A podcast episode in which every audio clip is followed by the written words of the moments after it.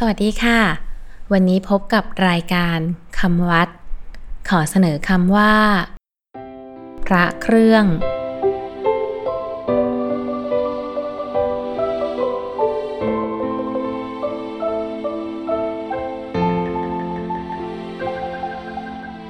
คำว่าพระเครื่อง สะกดด้วย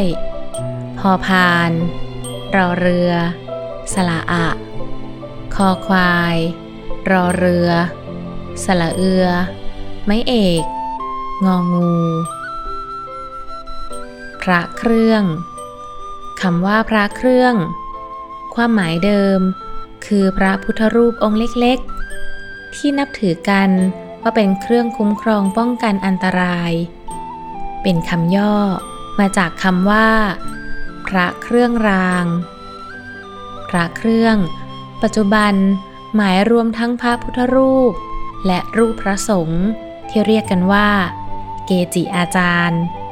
ซึ่งหล่อเป็นองค์เล็กๆ หรืออาจจากผงชนิดต่าง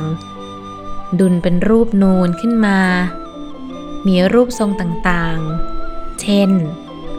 ทรงกลม สี่เหลี่ยม สามเหลี่ยม ที่ผ่านกรรมวิธีปลุกเสกที่เรียกว่า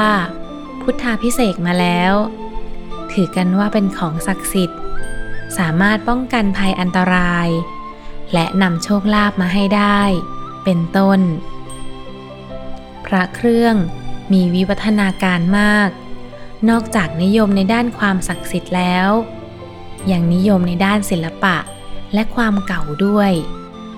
บางองค์มีค่ามากกว่าเพชรพลอย และเรียกการซื้อขายแลกเปลี่ยนว่า